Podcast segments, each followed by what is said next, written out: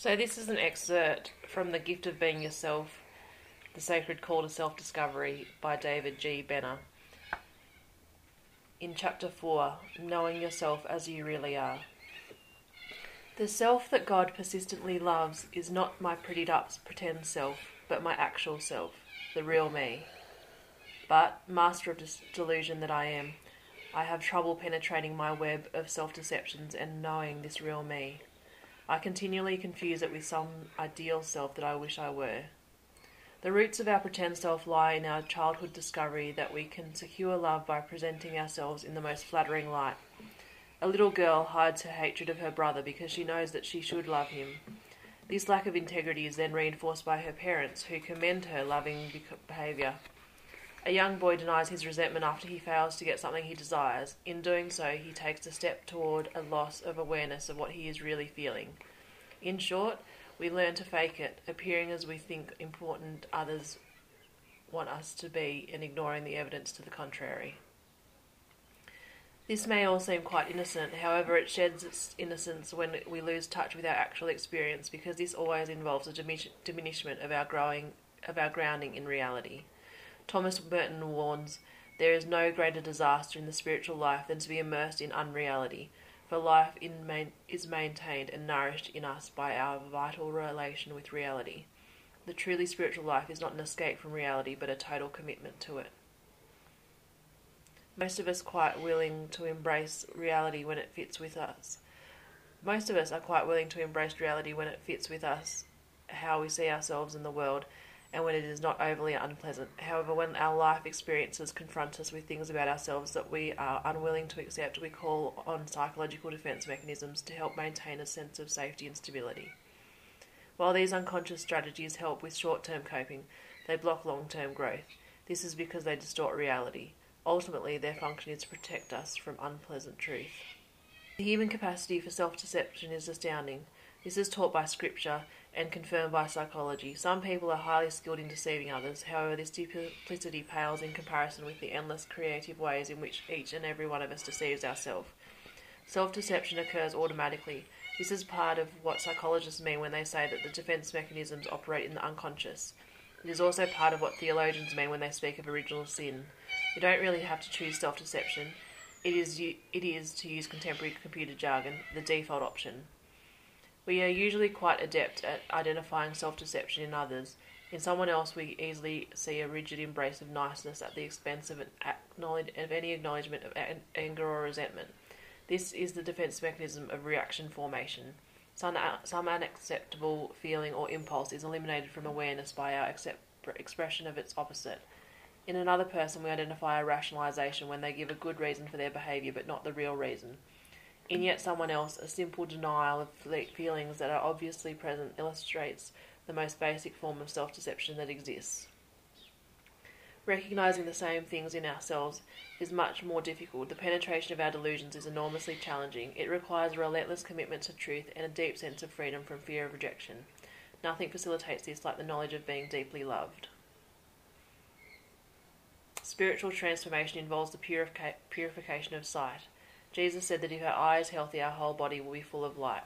We have to learn to see and accept what is really there. Stripping away our illusions is part of this process, as it reorients us towards reality. To see God as God is, not as who we want God to be, requires that we see ourselves as we actually are, for the same cloud of illusions obscures our view of both our God and ourselves.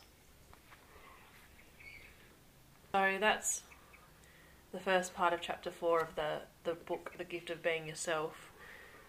So I guess it's just talking a little bit about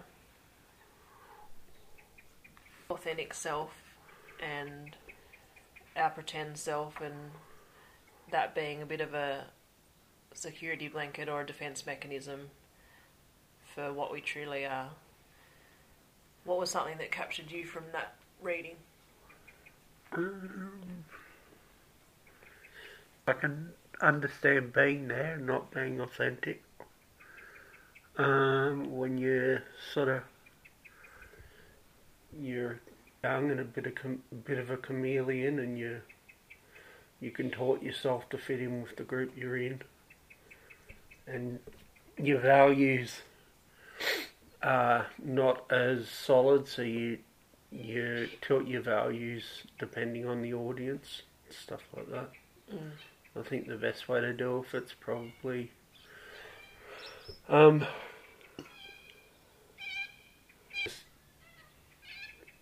make sure your words and your actions are aligned with your values, but that takes confidence, and you've got to learn assertiveness, and you've got to have the confidence to be able to let people down or not. If you're worried about fitting in and worried about having everyone like you and that, well, you can't do that and be authentic, because everyone is going, everyone's on a different level of how sure they are of themselves, and if they find something that makes them feel uncomfortable or their values are being questioned just by you being yourself and asserting your values, and if it's not the group value, well then it makes them feel uncomfortable. So you either bend to make everyone feel great, or you sometimes hurt people. Not hurt people, but make people feel uncomfortable, and that could lead them to try and sort of undermine your own value system. But I think a good way of dealing with that is by being genuinely nice and interested, and not being judgmental. So just because you have a value or you think one way, if someone shows a bit of themselves and you don't necessarily agree with it, I think it's not a healthy sort of way to think or be. If you're judgmental, of course, it's unless that person's assertive in themselves, they're going to feel diminished by it and probably like you less, so or at least have a problem with you for a moment. And if you're wanting to please anyone, well, those two things aren't congruent. Yeah. So what do you think stops us from being our authentic self? Like you explained a bit of it in there, but I think we're fairly authentic when we're young, and then as we get into teenager and early 20s, we generally try to impress, and we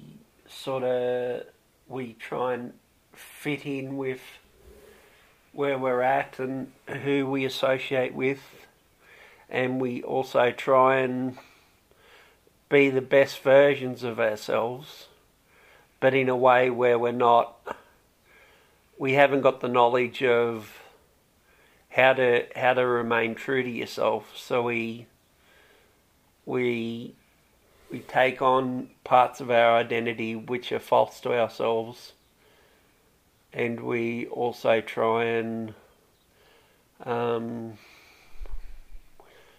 we're just willing to please, and because we're not mature and sure of ourselves, and we haven't worked out what our values are, we look outward for that instead of internally and ask ourselves, what do I believe, what's best for me? And because we do that, we become false. And it's only when we grow a bit older and we shed those layers, I feel. I mean, some people might do it at a younger age, but I think most people it's a maturing thing. Mm. And then some of us get to the stage, some people never get to the stage where they go, well, what do I believe in? What do I feel is good for me? What are my values? What are my boundaries? What am I willing to do? What am I willing not to do? How do I speak? What is my voice? And while it's not about being rude and just saying this attitude of I am who I am, and if people don't like it, like, it's, you still be sensible, and you're still aware of other people's places in life. It's not about asserting you into everything and saying, dominating your values over everybody else. It's being sure of your own values. So when when you're in a group, you can be genuine without thinking, what are they going to think about me? They might be a bit posher than you, so you. What am I going to talk a bit better English around them? Yeah. It's funny because I reckon we like the people who like us. Yeah. So, like, you naturally gravitate to people who you think like you. Mm. But all at the same time as this, you've got this thing going where you're pretending to be someone where you're not. Not you. I'm just saying generally, you pretend to be someone that you're not. And they're gravitating towards that. Yeah, they're gravitating towards this false self. Yeah. And you're just, yeah, it just doesn't make sense, but... Yeah. Yeah.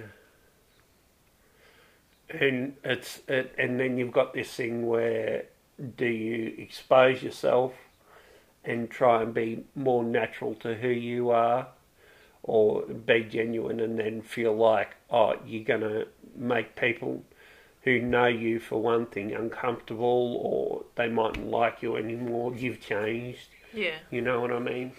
When in reality they'll probably like you more, or they might not like you at all, and that's probably a good thing because they're not liking who you are in the first place. So. I think it's that thing about needing to be liked. Yeah. Which is, I was terrible at it. I wanted everyone to like me. I wanted to be liked. You know, some scar when I was younger caused me to need approval from everyone, and that really made it hard for me to just be myself. But now I like approval, and it definitely hurts me when people who I respect and look up to sort of, because their values are different to mine, or they've like, because I'm sort of outside the... I don't run with the herd, I think, for myself, while they've sort of played it by the book and ticked all the right boxes with what you're supposed to do in life. And they see me as sort of lesser or not on the level because I don't... I'm not fitting into the box that they see as what a good person should be. Yep. Especially Christians do that. Yep. And it's like, I might have different values, but that doesn't mean they're lesser values or they're dodgy values or they're not. They're just different. And I think it's really about either a narrow perspective of what's best, where most people will fit in that box, and you can say, tick, you've done well. But the reality is we don't all fit in a box. Maybe the lion's share of people might fit in a box, but then the world needs other people. Yeah. And you can have this narrow view that box is where people should be, but it's not reality. Mm. You know what I mean? Yeah. Yeah. Like, people are different, and we need different people. Mm.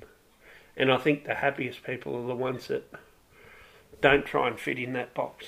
Yeah. Because it's like a cage in a way. Mm. Yeah. It's funny because when you are trying to critique my writing and stuff, you say that I pander to the audience. Yeah. I think that's got a bit to do with it too, like trying to be someone or perceived as something to people that you're writing to or whatever. Yeah. Like that's a more maybe explicit and confronting thing, but it's easier to kind of think about rather than just having a conversation with someone and changing your skin by depending on who the person is that you're talking to. Yeah. Yeah, I know what you mean, and if you keep writing, you'll get to that stage where you're just writing authentically and genuine about you, and you're not trying to you're not trying to put your best foot forward, like you haven't got makeup on. Yeah, you're just showing your ugly truth. Yeah, and if people that sort of means that. It means that you're not going to be seen as perfect or whatever, but it also means you're genuine and real. And I think it's when we try and be... I know when I used to write, my writing was terrible because I was trying to prove something. There was something there that I was trying to prove. Like, to other people, not to you. Yeah, like I was trying to be, and it was just so... It was... there's a saying for it. It's like I am smart writing. I am so smart writing, where you're trying to be intelligent. Yeah. You're not just trying to put on the page what your thoughts are. You're trying to be intelligent. Yeah. Yeah. I think also as you grow up, So we take certain values, what is important to us, and we overcompensate with that. Yeah. So I know with me it was intelligence. Yeah. So my thing that I'd do with people is try and prove that I was smart. Yeah. So it'd be always, whatever conversation I was in or anything, it'd be about trying to project the idea that I was smart. Yeah. So, and that used to annoy the piss out of people, but I couldn't see that because... But it also meant if I was in an argument, I'd try and win the argument instead of try and come to the best conclusion. Yeah. It'd be, I'm in the I am so smart mode. And it meant that sometimes I'd perform well because I'd have my brain switched on to win, like show that I'm the best and I'm the smartest. Yeah. But it was... there was huge downsides to it, and when I stopped trying to prove to people I was smart and said to myself, I'm smart, and sort of had a look around instead of internalising it and trying to take those eyeballs and look at me and worry about those eyeballs looking at me, I grew up and my eyeballs started looking at them, and I started judging them. That's when not bad judgment, but like critiquing people and realising, well, I am ahead of the curve, but what I'm really doing is making other people feel less by being in I'm so smart mode instead of trying to get the best out of them and showing their good qualities. Yeah. And what did you think of that conditioning stuff, like when it talked about the little girl who hides her hatred of her brother because she knows she should love him? And then the lack of integrity is then reinforced by the parents who commend her loving behaviour. What did you think about that stuff? In the lens of us raising our daughter, like, what do you think is the right way to go and approach it? Like, we are conditioning her, like whether we like it or not, we're trying to teach her the right way of behaving, the wrong way of doing things, and she gets reprimanded when she does the wrong thing. She gets encouraged when she does the right thing. Or we are going to steer her. No, I don't think that's necessarily a bad thing. But I think it's about making sure she's got human values and not trying to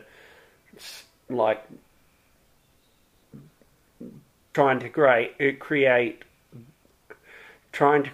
a good, well-rounded adult rather than the best of the best adult. Because that's when they might excel... You know what I mean? In a certain field, but they'll have all these shortcomings. Yeah.